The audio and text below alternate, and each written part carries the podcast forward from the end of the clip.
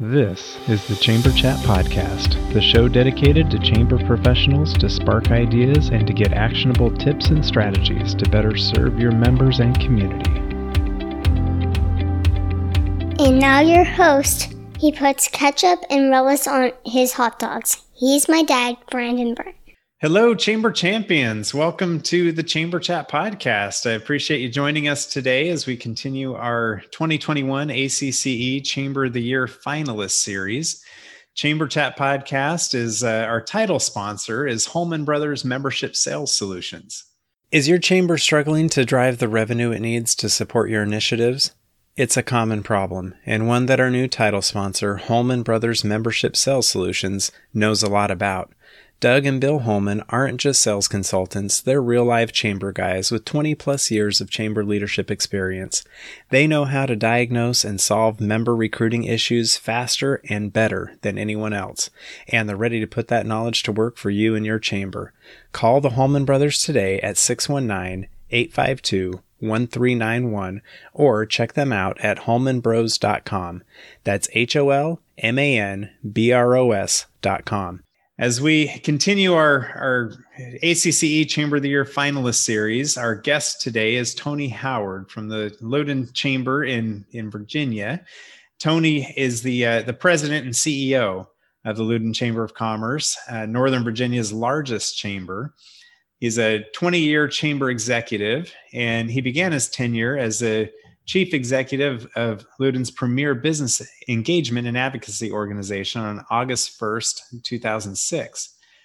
Previous to that, he worked for seven years at the Fairfax County Chamber of Commerce, where he last served as chief operating officer and as vice president of membership and communications.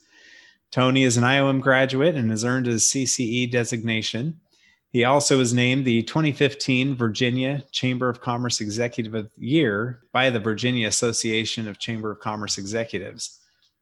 He also served as president of the Virginia Association Chamber of Commerce Executive Board from 2012 to 2013. And in 2017, the Community Foundation for Loudoun named him champion of Loudoun's nonprofit sector. Tony currently serves on several nonprofit and advisory boards.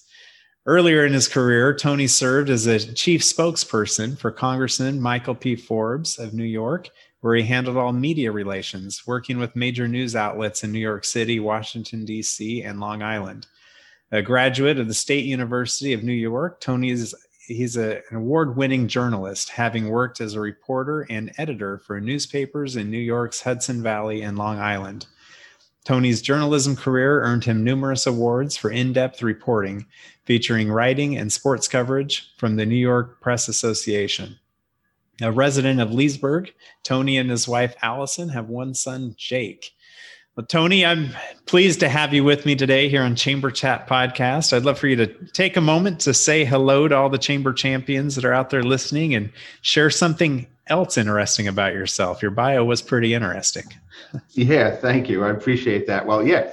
Uh, hello, all the Chamber Champions out there listening in on the uh, Chamber Champion broadcast. And Brandon, thank you very much for inviting me to be here today. Now, I wouldn't be very good at my job as Chamber President if I didn't make one note. It's pronounced Loudoun.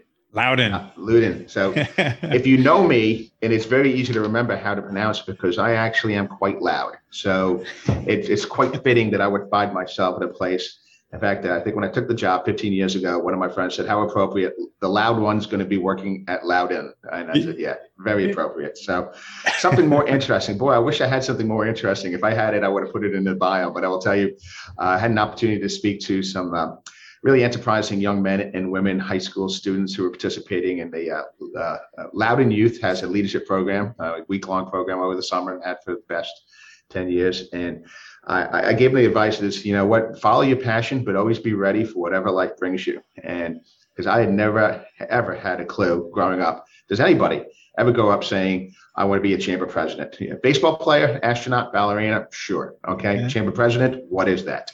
But that journalism degree and career led me to a job on Capitol Hill, which led me to a Chamber of Commerce. And 22 years later, uh, I don't know how. Looking back, uh, I find myself having the best job I could possibly ever have and enjoying every minute of it. So, not sure if it, that's very, very interesting, except to say it has been a long and windy road. I promise you that. Yeah, it's usually not a straight shot for anybody to to work at a chamber. Usually, there's some twists and turns, and and uh, it, I'm always interested to hear how people end up working in the chamber. So yeah, as am I. As am yeah, I. Yeah.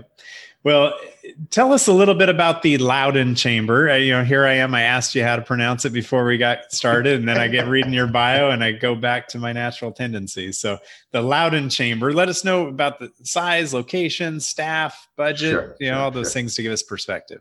Yeah, and by the way, Brandon, all is forgiven. Uh, as someone who makes a living speaking into a microphone, at least part of my living speaking to a microphone on a regular basis, sooner or later that foot's going to go right in and you're going to have to apologize for something you said so i am in no position to judge so you, you want to know a little bit about forgive me about the chamber or about our community about the chamber yeah about the chamber so okay so uh, what can I tell you? We're about um, a thousand members. I honestly did see a little bit of attrition from uh, COVID, but we're bouncing back very nicely. Um, about a year ago, I guess it'd be a little more than a year ago, back in April, we had the, the worst new member recruitment month of my career. No surprises there. Things were looking pretty down uh, April 2020. But uh, earlier this year, I had the fifth best month of my career here in Loudoun County. So uh, that and other signs I'm taking as signs of hopefulness that you know folks are getting back at um, after a worldwide pandemic, something I hope we never see again in our lifetime, and many of us have never seen before, unless we were alive back during the great Spanish influenza of uh, World War One era. So um, things are looking pretty good. We're about a thousand members. Um, pretty well-rounded program. Uh, a, quite a, a, large board, probably by most chamber standards. We have about 50 members of our board, an executive committee of 16 who really handles a lot of the functions, traditional functions of a board of directors. So clearly, the board is the main governance entity for the organization. Um, we have programs, um, you know, some of our more popular programs or in the public policy realm. We're very active uh, public policy program. So it's not just or the events that we put on, though they are quite popular, but we also have a uh, full-time uh, government affairs director on staff, VP, to be quite precise about his title, and uh, spent quite a bit of time working with our elected leaders, uh, both locally and in Richmond, on creating the best pro-business environment we possibly can. And Virginia was named, and we're quite proud of it, the first time in CNBC's history of ranking best place, the best states to do business. First time Virginia was named back to back. And so we like to believe that the the efforts of uh, of our chamber and our fellow chambers, very strong network of chambers in Virginia, some of the some of my best friends in the world, not just in the chamber industry, are laboring every day, making their communities a better place and making this Commonwealth a better place. Uh, they more than I deserve the credit for that uh, because we do believe through different administrations, whether they're held by one party or the other. Um, they're not unified in thought, but there's some unanimity in thought on and how important it is for us to have a strong pro-business environment. Not the least of which is because it provides the resources necessary to do the other things we need to do to support our citizens. You know, whether it's education, roads, social, um, uh, human services, parks, law enforcement, you name it, the whole nine yards. Every community has these. Every state has these. It's important to have that pro-business environment from that perspective, but also because the jobs that it creates. And so we spend a lot of time focused on that. Uh, besides that, the other things we're quite proud about is, um, you know, uh, our work with nonprofits. You know, I don't know in my travels that a lot of chambers spend as much time and attention. Some do, and some don't.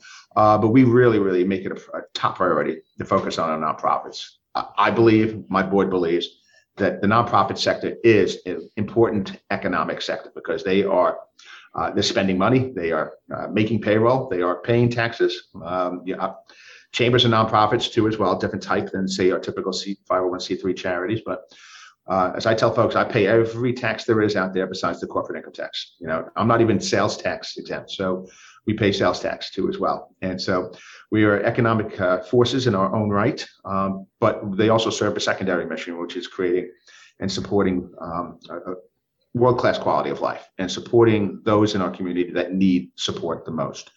And I honestly believe because CEOs and other executives have told me that they they many factors go into deciding where they're going to bring a business and expand.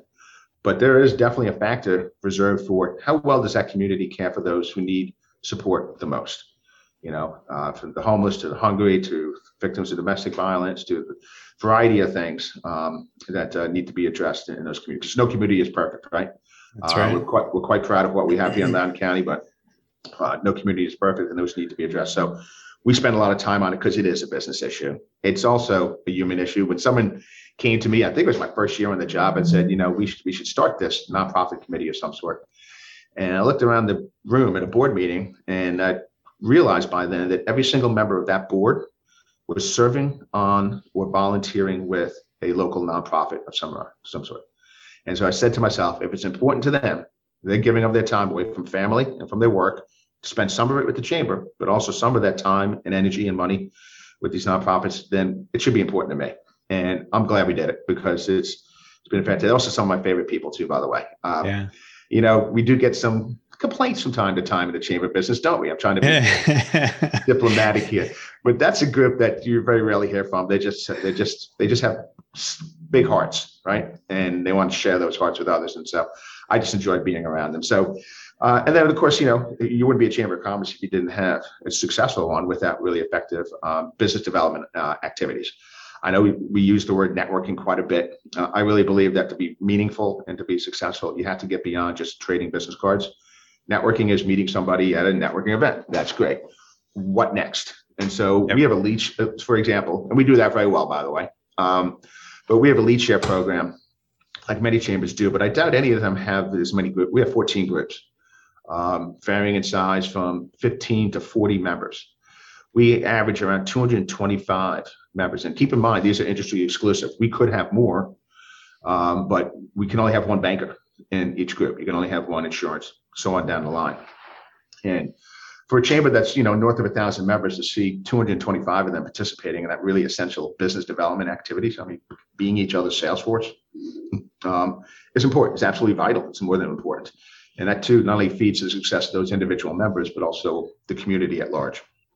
And so uh, we're quite proud about that. And so that, that's essentially what we're up to. Um, and I'll keep talking if you let me. Very so. good. No, please, so please that, don't. Uh, that please stop. No, uh, that I think that helps give some perspective to you know, kind of what what type of work you guys are doing there at your chamber, and and uh, kind of sets the table a little bit for uh, our discussion today as we get into the the program synopsis on your Chamber of the Year application uh, which I know covered as as they all did this year. Um, you know, an aspect of your your COVID nineteen response in your community, as well as uh, your uh, affordable housing program, which we'll we'll get dive into more detail on both of those programs as soon as we get back from this quick break. Are you looking for a year round, affordable, and timely shop local campaign for your chamber or CVB? Look no further. Build a custom Eat Shop Play mobile app with App My Community by visiting appmycommunity.com slash chamberchat.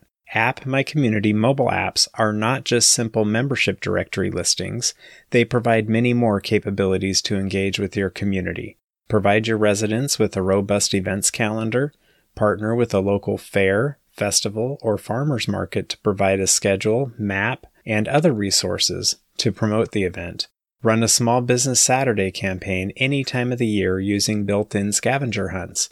Allow your membership to communicate directly to their customers via push notifications. Your App My Community mobile app will be a unique member benefit, allow you to generate non dues revenue with sponsorship opportunities, and best of all, provide a valuable resource to your community please visit appmycommunity.com slash chamberchat now to receive 10% off your first year of an App My Community mobile app. All right, Tony, we're back. Um, as I mentioned before the break, uh, your your two programs on your Chamber of the Year application.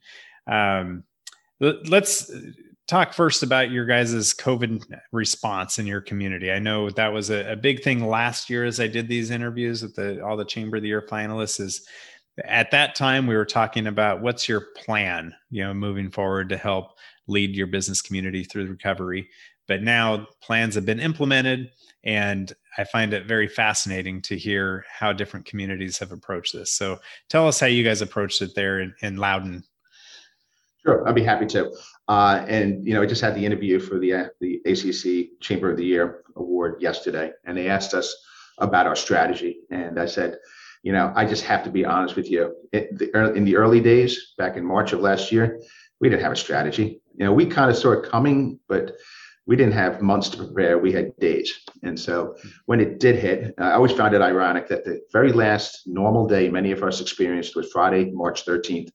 So Friday the 13th, and then things got went downhill. Um, we uh, our instincts told us that the first thing we needed to do was to spend those first few weeks reaching out to our members. It was a Herculean effort, but by hook or by crook, we contacted all at the time about 1,100 members by phone or by email. We got a hold of, of everyone and just basically two things. How are you doing and what can we do to help?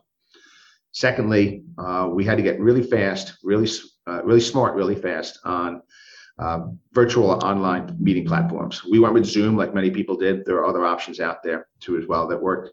Uh, they work differently but they, they basically operate a very similar fashion. So we went with zoom. We converted all of our committee meetings. Now keep in mind we have around 12 standing committees plus other governance committees but 12 standing committees um, and we converted all of our, uh, as much as possible, our, our events, so committee events to online. And actually, 90% of all the committee meetings that were scheduled for 2020 did occur. There were a few that in the early days, in the, I guess we'll call it the fog of war period, uh, from the middle of March to just about beginning of April, uh, a few committees were not able to meet and they were scrambling people they, was, they were trying to scramble scramble to figure out their own lives their own business their own family lives um, the kids have been sent home to learn virtually. It was just, you know, it was crazy as we all recall.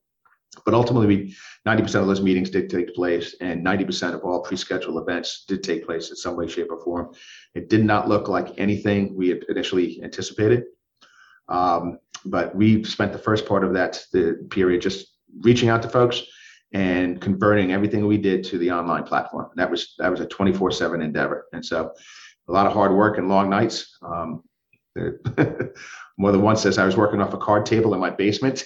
I was coming to bed at 10 o'clock, and she's like, my wife would be like, "Were you, you weren't watching TV?" I said, "No, no time for watching TV these days. It's all just trying to figure out how we can, uh, you know, just uh, you know, flex and pivot with the scenarios that are in front of us." And then soon, anyway, yeah, that's what we did initially. Yeah. So with that uh, initial reach out, um, I know a lot of chambers did that as far as mm-hmm. the trying to contact all the members and see how they're doing, how, how the chamber can help. Um, what kind of feedback did you get? Was there a lot of similarities that kind of helped you develop your approach on how to develop a plan, or what? What did you see through that? Yeah, so the very first thing was um, folks were struggling to figure out what the new government mandates meant for them. So, what were they and what did they mean for them? Uh, some of them may have been more self-explanatory than the others. So we used our expertise and our contacts with local and state officials to ourselves be certain about, okay, what did it mean to be able to limit capacity, to mandate masks, um, to implement other social uh, protocols such as social distancing, things of that nature. Those these were, I, I know they've become new terms at like, the time, right? Yeah. At, at, the time, they were like, "What is that?" Right? Yeah. And and there were others too as well. Uh, the impact on certain sectors. I, have noted long ago uh, that the COVID virus it, it, has been very unfair. I know that sounds strange to describe a virus as fair or unfair, but not only did it hit certain populations from a health perspective harder than others, our seniors was a great example of that. Uh, but it also hit uh, and frontline workers too. By the way, they were also hit very hard because they have to be face to face with their customers, the nature of the base. But it also hurt um, certain industries more than others, and certainly in hospitality, retail, tourism, restaurants, all part of the same uh, overall sector hit them the worst economically. And so a lot of those folks were looking for support. You know, how can I, how do I continue? How do I convert to uh, takeout and delivery? You know, and and you know, you know, if I'm not zoned, if the government regulations don't allow for that, um, they don't allow for outdoor parking or outdoor, excuse me, outdoor dining. Yeah. Things of that nature. So we spent a lot of time getting that kind of feedback and then funneling it back to the appropriate parties and saying, hey, you know, we need to make a difference on that. And and, and kudos. Um, we have a strong relationship with our with our government partners. Um, I know that sometimes there's some skepticism about whether you know they're saying I'm here, I'm from the government, I'm here to help, right? That's right. I uh, I have to say that uh, I have a deep appreciation for how our state and local government partners and federal too as well, but we spend most of our time dealing with state and local, how they responded to it. Uh, Democrat, Republican, Independent, they were they were fairly uh, unified and strong, and and I'd say generous in many cases too in supporting folks. So we spent a lot of time focus on that the early part. And that's the feedback we got from folks. They were very, very, they too were working 24 7. I'll give them that. And they were very interested in hearing the feedback we were receiving from our members on how they were being impacted the most. Yeah. Well, let's uh, maybe shift gears a little bit and hear about your the other program that you guys put on your your application around affordable housing. Sure, sure. Yeah, so um, this uh, has its origins. This initiative has its origins in um, what we call in our community and perhaps others. It was a comprehensive plan review. So it's a land use plan, and it's comprehensive because it includes the uh, you know what type of use a piece of land can can take place, what can take place on that, but also it incorporates transportation planning as well. So it's very broad. Um, and it basically constitutes the strategic plan for how a community will develop and grow. Okay. Um, and then from that plan, what's in, what's included in that plan, the uh, jurisdiction is supposed to then update their zoning ordinances, which we're going through right now. So there's the plan, then there's the, the statute. And so they're, they're working on the second part right now. We're working with them on it. So the comprehensive plan, uh, we had just we had decided more than a few years ago that our number one public policy issue, the number one challenge to economic prosperity in our community, is the uh, cost of housing um, and the affordability for folks at various income levels, but generally we define our target market as 60%, uh, what they call average median income, to 120. So we're, essentially, we're talking about folks early in their career or in um, jobs that just don't aren't at the upper end of the wage scales. Okay, so they do include hospitality, tourism, but also public service, teachers, cops, firefighters. Um, so, but it could include all industries, particularly for young professionals. So there's a lot of folks that are captured in that that 60% to 120% cohort. Uh, and the issue we had is if we didn't have a sufficient supply of housing for them. And without that sufficient supply, we know what supply and demand does. Little supply, much demand, prices gone up to record levels. Um, and it does you no good unless you sell your house. It does no one any good. And it keeps people from, particularly our college grads, from returning home and making a life here in the community that raised them. And businesses, there's a war for talent across our country, by the way, a war for talent. So in, workforce and education issues are top mind for all chambers, or at least they should be. But we saw this as a quality of life and a workforce and education, um, workforce mostly issue. And so we worked really hard to get the business community out. I, I believe that some of my chamber colleagues may agree that that's not always easy. And I mean, get them out. It's not sending an email is fine, but really like showing up at public hearings, showing up at community meetings, speaking to our uh, what we call our board of supervisors, our county board, uh, looking them in the eye and county staff, looking them in the eye and saying, you know, the cost of housing is hurting my business because I can't find employees who I can afford to pay who, a wage sufficient for them to be able to afford to live in our community. So they're going elsewhere. And so it's an economic issue. And as I point out to the board, you know, what business would spend 12 years training somebody, spending we cost of education is about $12,000 a year per student. So making that kind of investment, but then adopting policies that makes it really difficult for them to move back and continue and start a career with that company. Of course, that company would go broke in a heartbeat. And it's just bad policy. So why do we have similar policies like that? What's the point? And so we, um, end of the day, we were successful because there's also uh, opposition to that notion. You know, for sometimes for environmental, sometimes for anti-growth, sometimes for just NIMBYism in general. There are folks who don't believe there should be additional housing development in the county.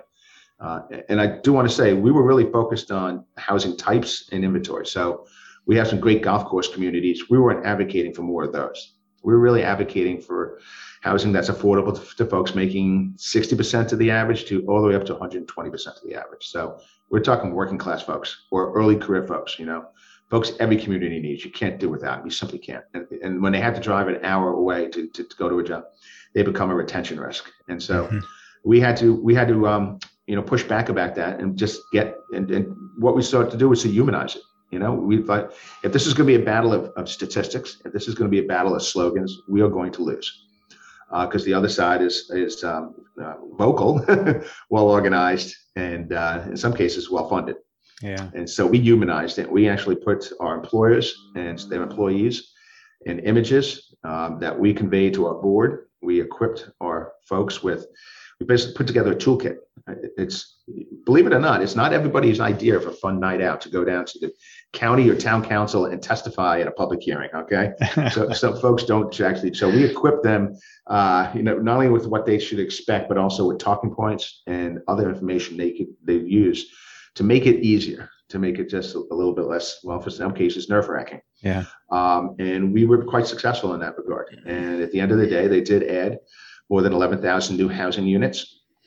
I would say that to us, that's like three quarters of a pie, which, you know, in policy and politics and the legislative process, that's sometimes the best you'll ever do. That sounds like a win to me. Yeah. Yeah. You, you never get the whole, you very rarely get the whole pie. If you did, you, they probably didn't need you to lobby on it, right? if you got the whole pie, it was probably going to happen anyway. So, but you know, we still have much work to do. I mean, um, you know, the county is starting to get serious. You know, we're proud of, uh, and we spoke about this our application, but it was almost like a, um, a separate track uh, initiative they uh, conducted and com- actually completed a uh, unmet housing needs strategic plan. So they actually have a plan for addressing our housing needs in the community. So it's a social human services issue, but it's also an economic issue. And I think that the chamber's efforts to educate our elected leaders and the county staff on that have paid off. You know, so we didn't do it in an adversarial way. You know, we didn't set this up to be a, you know, us against them type initiative. It really was a, these are your people. These are the these are the human beings that you call constituents. Okay, and this is hurting them and their families. What can we do about it? And I'm proud of how we uh, conducted our campaign, and I'm proud of the result. Um, but we have considerably more work to do. Yeah. I love the, the point you made about investing in these students for 12 years just to have them leave the community afterward. And, and as citizens, taxpayers, you're putting a lot of money into that investment of educating these youth. And for what if they're just going to educate them for another person's community? So that, that's an eye opener. Um, so I'm curious how, I mean, as we're recording this, we're mid July 2021. Um, I know lumber prices are still through the roof. I mean, they say they're coming down, they're 55% yeah. lower than what they were yeah. or whatever yeah. at the peak, but that's got to play into the affordable housing when when the base materials are going through the roof as well. Um, what what kind of impact are you seeing in your community with just the the rise in supply costs? Well, it's not just seeing actually, uh, you know, the brilliant strategist that I am. I had a, a, new fence put in and I got an estimate in late December and it was good for 30 days. And I stalled. It was winter time, wasn't that important. Oh, we should get that fence done. Okay, that estimate was only good for 30 days. Let's do another one. It went up uh, 12% or $400 just yeah. material costs, just the material cost, just the lumber cost. It's not a big fence. It was already too expensive to begin with, by the way. So, and again, I, and then if I waited waited another three months, I probably would have saved that four hundred dollars back. So, our builders are telling us not only is it the cost, but it's the availability. So yeah. it's it, even if you wanted to pay any price, which you most of us can't, you just couldn't get it. You just couldn't get the materials. And um, you know, there's a woman actually when she chairs our public policy committee, she's a custom home builder. You know, her suppliers were telling her and her husband this last year, like order now for 2021. Yeah. Get your orders in now. And they were like, okay, you wouldn't tell me that unless it was true. Yeah. And um, so, yeah, I did see in the Wall Street Journal it is down significantly. So I understand that some folks are shorting lumber and they might take a little bit of a bath on that one. But, um, you know, uh, fact of the matter is, is that um, um yeah, materials and, and, supply chain issues are still with us. Um, they're with us throughout COVID. It's not just lumber; there are others too as well. Yeah, I understand folks in the electronics business that they're struggling too as well. Um, uh, it's just going to take some time to sort it all out. And we went through a worldwide pandemic. You know, things got things went a little bit sideways, did they not? And so they'll take time to figure out. But it doesn't help with an issue like affordable housing at all. It's less of an issue for us in the short term because you know, if you know anything about the land use entitlement process, it's it's a it's a year to sometimes multi-year process. So, you know, vagaries and prices of materials that you know that take place over just a few months have less of an impact. Um, yeah. Now, if you just got fully entitled and you're trying to build, you know, start break ground next week, yeah, then it has a more acute issue. But most of those folks are smart enough to know we need to lock in prices at an affordable level um, in anticipation of being approved for this project. And so I think most of them would know enough how to, uh, you know, protect their interests. Yeah, no, that makes perfect sense. So I wanted to ask you, and it, this may not be anything that was on your chamber application, but um, mm-hmm. being that you guys are a chamber of the year finalists and um, kind of at the the top of the game in the chamber world, so to say, uh, from your perspective, what is it that makes the the Loudoun chamber stand out? What what is it that you guys do that might be different than other chambers that, that we could learn something from? Hmm. Good question. Um, you don't usually stump me on this one. I'm not sure we do anything that's different. I think we just try to do it as best we can. Um, you know, I think the emphasis on the nonprofit community, uh, we have, uh, and other chambers do. So that's not that different. Our emphasis on diversity, equity, and inclusion is important to us. But again, that's not that different. Certainly, the ACCE members, it's very commonplace to be focused and working on DEI. Uh, I will tell you though, from my colleagues um, in the Northern Virginia area, I actually organized, excuse me, the meeting itself was already organized, but I arranged to have Sherry Ann Kelly come speak to a group of chamber executives and chairs, board chairs from around uh, Maryland, DC, and Northern Virginia. Um, and so we must have had 30 people in the room that evening. And um, she asked folks to raise their hand if they had a DEI program, and I had the only hand going up. And, and we weren't Whoa. exactly we weren't exactly veterans of it. And and there's you know there's very large immigrant minority populations in and around the, the, the Capital Beltway, so it's it's not as if it were homo- a homogenous community at all. Yeah. Uh, though few communities are these days. And it, it wasn't as if those folks had no interest in the topic. I promise you that that uh, you know the, there's several African American chamber professionals and chair board chairs that have a keen interest in the topic. It just hadn't been something that was on their radar screen yet. Yeah. And so we focus on it. So I think we're, we're um, certainly not cutting edge on that, but I'm proud of the work we're doing there. I think the other key too, as well, is that um, I, I believe in trusting our members, our volunteers, and my staff to follow their instincts and their passions and their priorities. And my job is to make them successful. So you know, I used to have this notion that when one day I'd be the boss and I would be telling everyone what to do and they would work for me kind of thing. And I realized that's a very foolish concept. Maybe, maybe it worked at one time, a generation or two or five ago. Yeah. Uh, these days, I think an effective uh, chamber executive or just a successful executive any um, in any industry or organization is really there to support folks who work for them and the folks they report to. And so we provide them a great deal of latitude and a great deal of support to be able to follow their ideas. And yes, we do stumble from time to time, but I think that's where the magic happens. To be honest yeah. with you, you know, I think that's where the so you get some really people people of good goodwill and good intentions who are smart, they're experienced, they know their company, their industry, their community. Why wouldn't I trust them? Right? Why would I want to do it all myself? Frankly, it's already hard enough. Exactly. so, so, again, I can't tell you, Brandon, that that's very different. That my colleagues, particularly the high performing chamber executives who participate, and engage in ACCE. Um, we all come here for the same reason. Uh, we think we're pretty good at what we do, but we want to do a better job. And so let's learn from the folks who are already doing a really fantastic job. So I would have no doubt that a lot of the folks that you bring on this podcast would say something similar to that. But yeah, absolutely.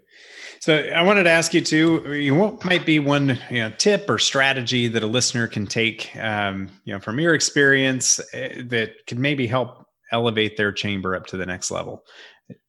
Yeah, so I'm a big believer in the power of partnership and collaboration.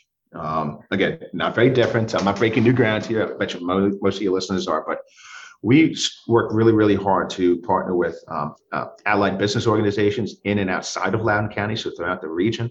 And even I wrote a letter today about a project over in Maryland. So we work with Maryland chambers and uh, business organizations. We cross sector partnerships. So with the nonprofit community, the healthcare, hospital, faith based communities too as well.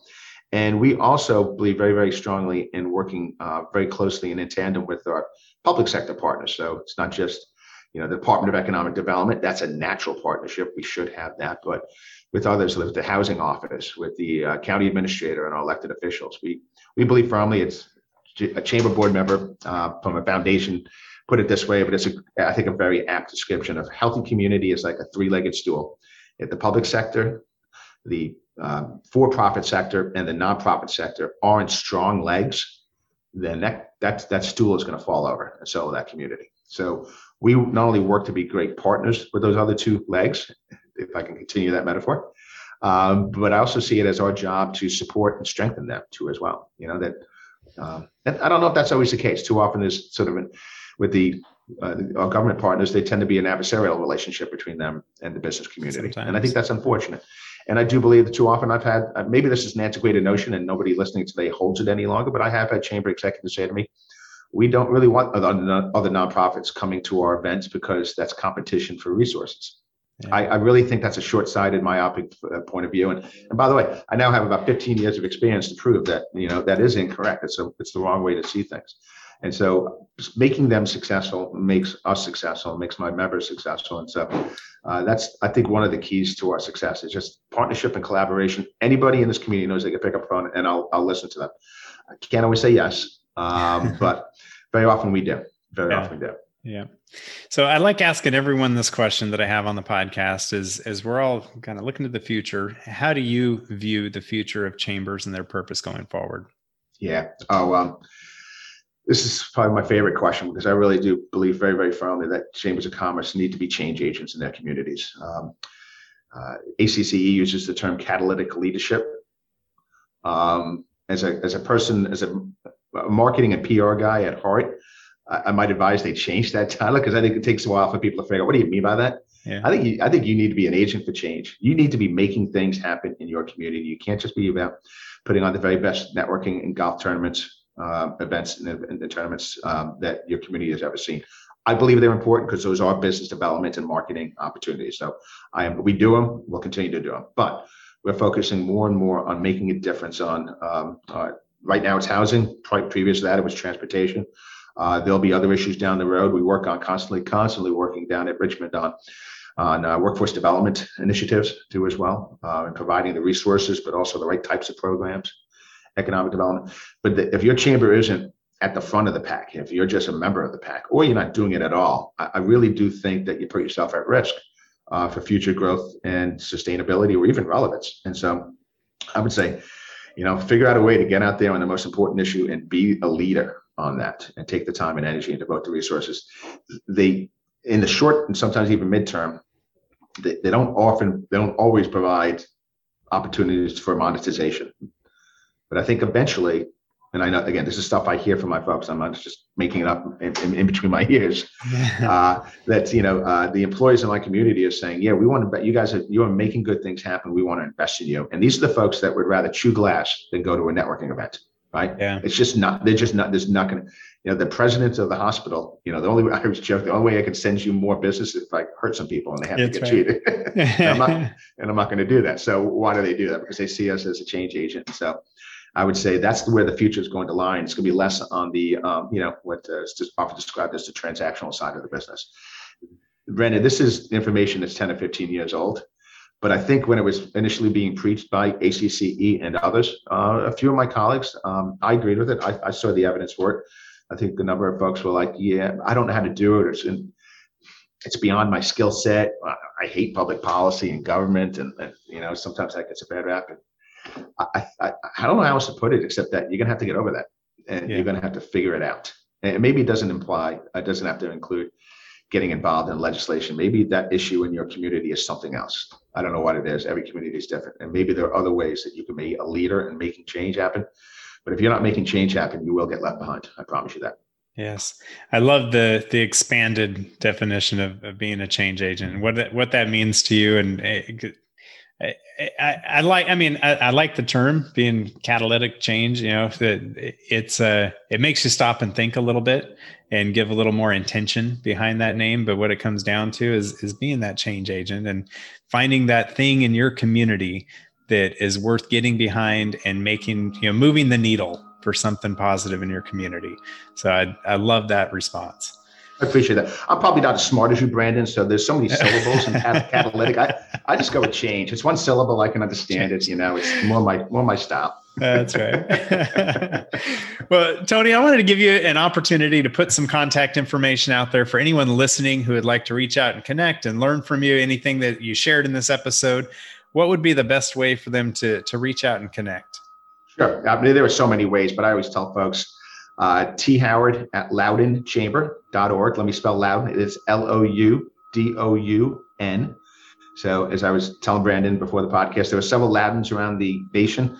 Ours is the only one with two U's. So, loudoun.chamber.org. Uh, I do return emails. Uh, also, feel free to, to give me a call if you wish. 571 209 9020. I also return phone calls. Uh, sadly, I'm finding that to be a quaint quaint endeavor these days. That's right. I, I, I, still talk on the telephone and return phone calls and return emails as best I can. It may take a little while, but I promise you, I will get back to you. That's great.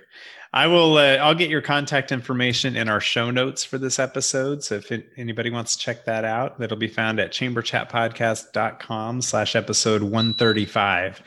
But Tony, I appreciate you spending time with me today here on Chamber Chat Podcast. It's been a pleasure visiting with you and learning more about the Loudoun Chamber and, and the impact that you guys are making in your community. I wish you guys the best of luck as uh, Chamber of the Year. Very good. Brandon, thank you for the opportunity. I look forward to seeing you in person at an ACCE convention sometime soon, hopefully 2022. If you are a chamber professional, please subscribe to Chamber Chat Podcast in Apple Podcasts, Google Podcasts, or Spotify. When you subscribe to Chamber Chat Podcast, new episodes will show up in your podcast app each week as they are released. If you're finding value in this podcast, please leave us a rating and a review in iTunes. But most importantly, please share Chamber Chat Podcast with your colleagues that are in the industry.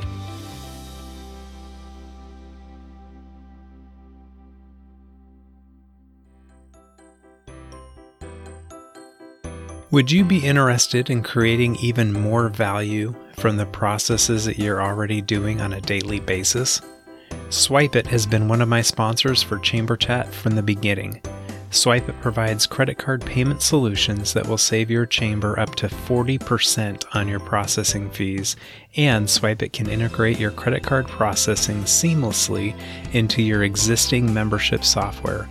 SwipeIt does not charge chambers to switch, and they will make switching simple. In addition to these savings, SwipeIt has an affinity program for chambers of commerce so you can earn more non dues revenue to support your budget.